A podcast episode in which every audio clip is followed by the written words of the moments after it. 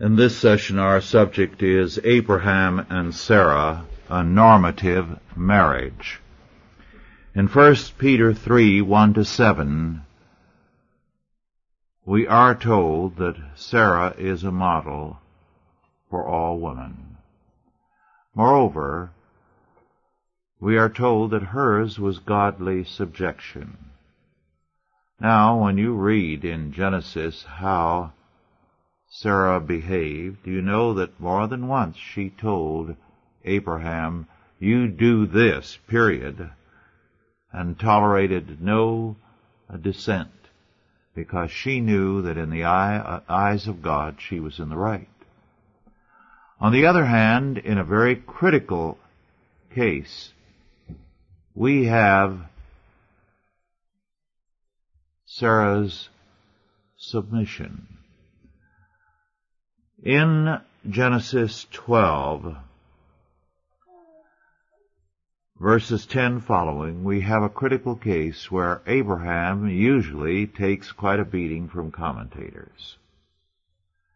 Genesis 12, beginning with verse 10.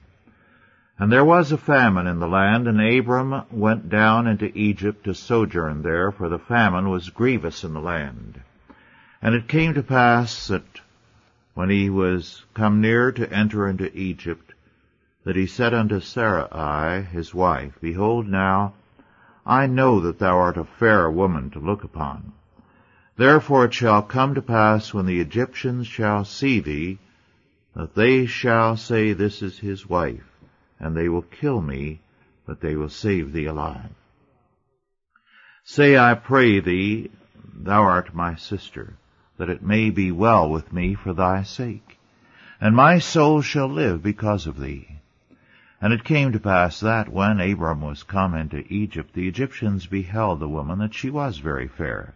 The princes also of Pharaoh saw her and commended her before Pharaoh. And the woman was taken into Pharaoh's house. And he entreated Abram well for her sake, and he had sheep and oxen and he asses and men servants and maid servants and she asses and camels. And the Lord plagued Pharaoh and his house with great plagues because of Sarai, Abram's wife. And Pharaoh called Abram and said, What is this that thou hast done unto me? Why didst thou not tell me that she was thy wife? Why saidst thou, She is my sister, so that I might have taken her to be to me to be to wife? Now therefore, behold the, thy wife, take her and go thy way. And Pharaoh commanded his men concerning him, and they sent him away, and his wife, and all that he had. Now we have a commentary on this passage in Scripture. And we have it in Psalm 105, where we read, just to confine ourselves to verses 13 to 15, which we are told deal with Abraham and Sarah, uh, and uh, Jacob, or rather Isaac. Abraham and Isaac. When they went from one nation to another, from one kingdom to another people, he suffered no man to do them wrong. Yea, he reproved kings for their sake, saying, Touch not mine anointed, and do my prophets no harm. So we have God's commentary on this passage. Before we analyze it, let's take a look at Sarah and the meaning of her name. Then we'll go on to consider why Sarah said nothing. Why she agreed when she was a strong-minded woman who didn't hesitate on other occasions to lay down the law in effect to Abraham. According to an archaeologist, J. Garrow Duncan, I quote, the head of a department in Egypt was known as the Sar. Potiphar is here described as Sar Hadavakim, which literally means the chief of the butchers. The chief butcher and baker are both described by the title Sar, Genesis 40 verse 2. So we find are the overseers in charge of Pharaoh's cattle, Genesis 47 6. and the taskmasters, chief of the compulsory labor department. In Genesis 12:15, the princes of Pharaoh who saw Sarah are also the Sarai Pharaoh, uh, Pharaoh's chief officials. Phicol in 21:22 is described as the Sar of Abimelech's army, and so on and on. But the point he makes is that it means chief or prince, or sometimes princes that the title Sar Sarim is used of God, so that the name Sarah has a particular significance. Let us analyze with that in mind that we have someone who got her name from God, a name that meant she was a person of authority.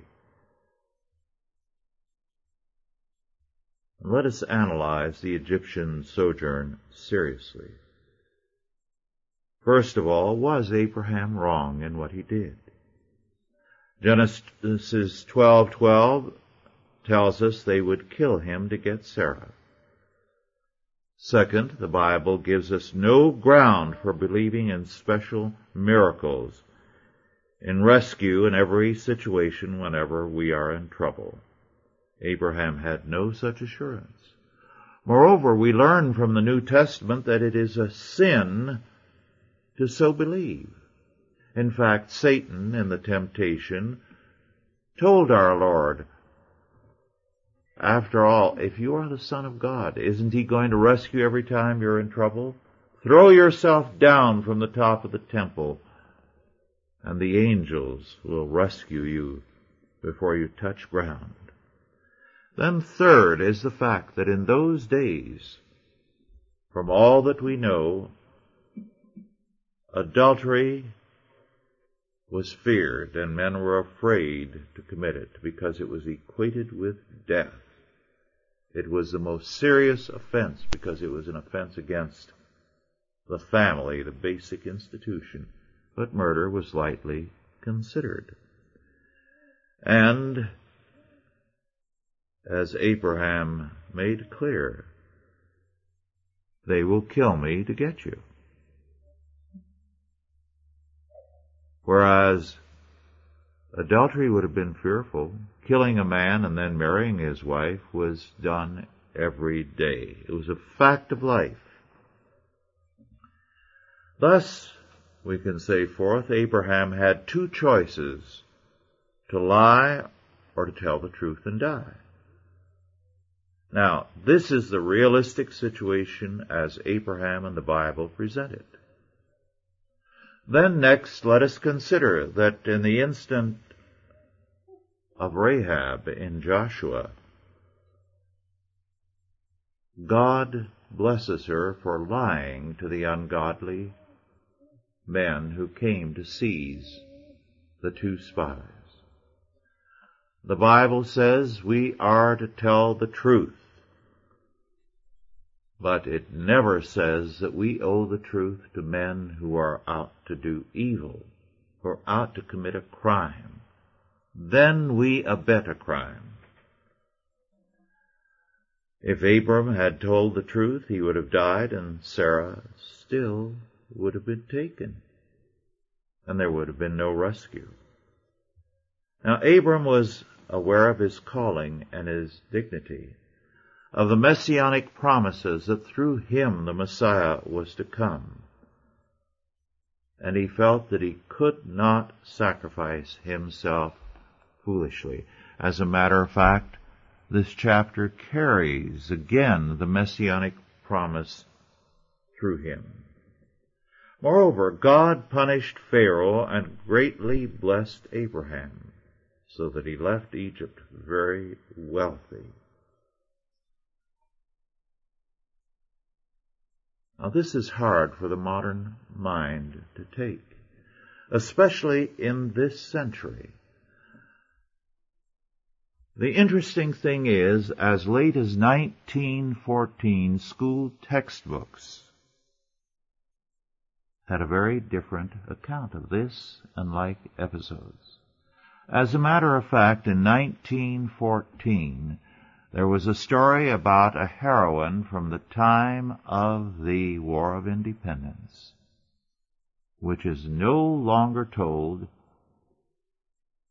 and her name has disappeared from the history books. Does anyone here know who Elizabeth Zane was? Not a one. That tells you how a woman who was once in all history books is now gone. Just as, if things continue as they are now, the next generation will not know Patrick Henry. He's no longer in the textbooks. Who was Elizabeth Zane? Well, in the critical battle of Fort Henry, and I believe it was there, and in terms of that, that the Star Spangled Banner was written. The American defenders were trapped in a blockhouse. And all the ammunition was in another building some distance away. They were running out of ammunition. The number of surviving men were limited. And here was young Elizabeth Zane, and the commanding officer, when she volunteered, said, You will go, I cannot spare any of the men. But you're not a rifleman, you're not a marksman. You go and get the ammunition for us. Well, it was virtually a suicide mission and amazingly, she made it and came back with the ammunition. Very significant, as late as 1914, a textbook that I have calls attention to it and asks, was the commanding officer right in sending her instead of a man? What is the premise here involved? What moral foundation was there for his action? Do you see the moral revolution that has taken place?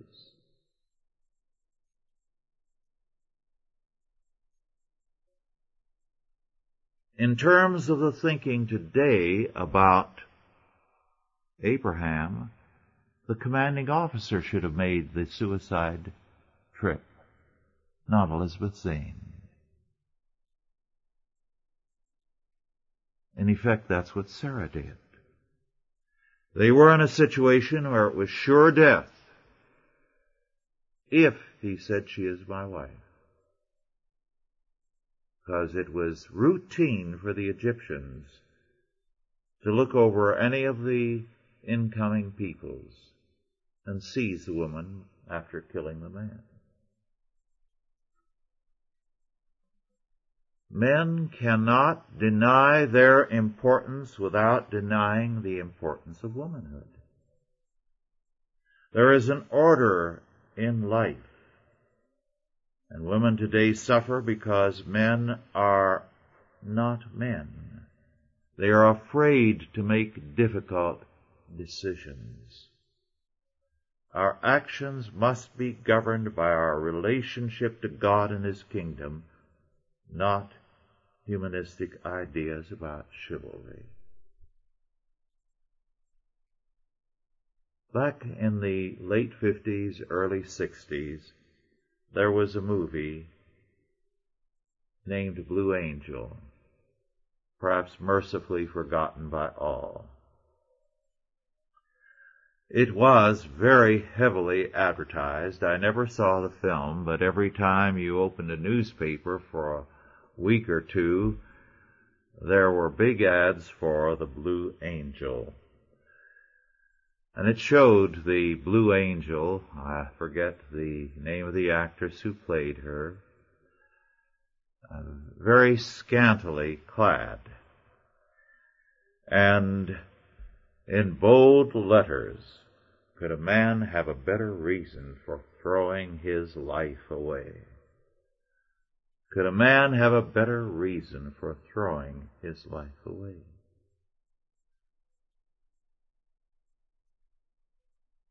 Now that's exactly the spirit in which men approach the Bible and the story of Abraham and Sarah. And it's wrong. In the law, we have the declaration in Deuteronomy 23 verse 1 and Leviticus 22, 23 and elsewhere that any emasculated man is barred from the congregation of the Lord and from the Lord's service. In other words, he cannot be a member, and membership as a man meant rulership potential eldership, the power to govern. And because he had been unmanned, he could not function as a man. Now this is case law. Case law means that you have something that sets forth a premise. And that premise governs a variety of cases. Thou shalt not muzzle the ox which treadeth out the corn. Both our Lord and Paul make it clear that this means the laborer is worthy of his hire. And they that labor worthily in the ministry of the word are worthy of double honor, and the word honor, time, is pay. Now, the law that forbids emasculation applies not only to physical emasculation, but psychological emasculation. And this is what men do to themselves first when they abandon God. That's the beginning of their psychic castration. When they are not responsible in their families, they are castrates. They are not men. When they refuse to make the difficult decisions in family life and to be responsible, to be able to govern themselves, they are not men. They have violated this law. If they leave responsibility to the women and the children, so many men leave religion to the wife to handle. They leave the teaching and guiding of the children to the wife to handle. They've abdicated. They have emasculated themselves. In a hundred and one ways, they are to serve their family as Christ served the church. This means sometimes difficult decisions, very painful ones. And we can be sure that Abraham's decision was a very painful one. But it was the only way that he could live and possibly save her. Responsibility is a difficult thing because it carries fearful burdens with it. It is never easy.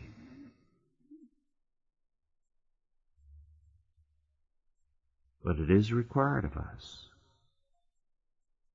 And before God gave Isaac to Abraham and Sarah, and before he enabled them to see something of all that was planned for them and was to come in and through them, he put them both through hell. He disciplined them. He put them through situations where they faced very difficult decisions. Where Abraham had to make a decision. And where Abraham had to listen to Sarah when she said, this is what you have to do and spoke her mind in no uncertain terms. And God told Abraham, you listen to her.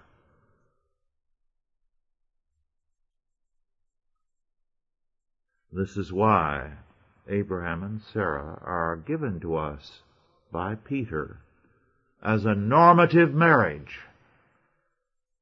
Because through their lives, God teaches us the problems that come in life and how we're to assume them. Remember, the Garden of Eden was not perfect, that is, mature, to use the word perfect in the biblical sense. It was good, very good. It was sinless, but it was an immature place that called for a lot of work, hard work, tool making. Think of how many things Adam had to invent to be able to till the garden and to keep it.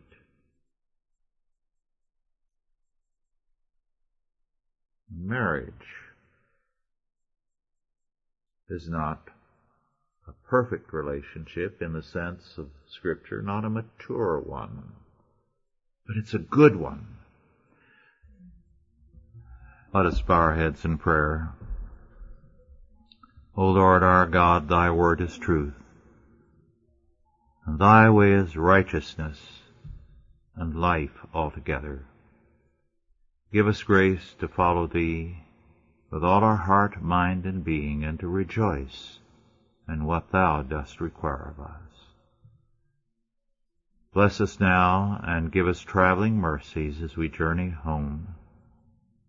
A blessed night's rest joy in our labors on the morrow. In Christ's name, Amen.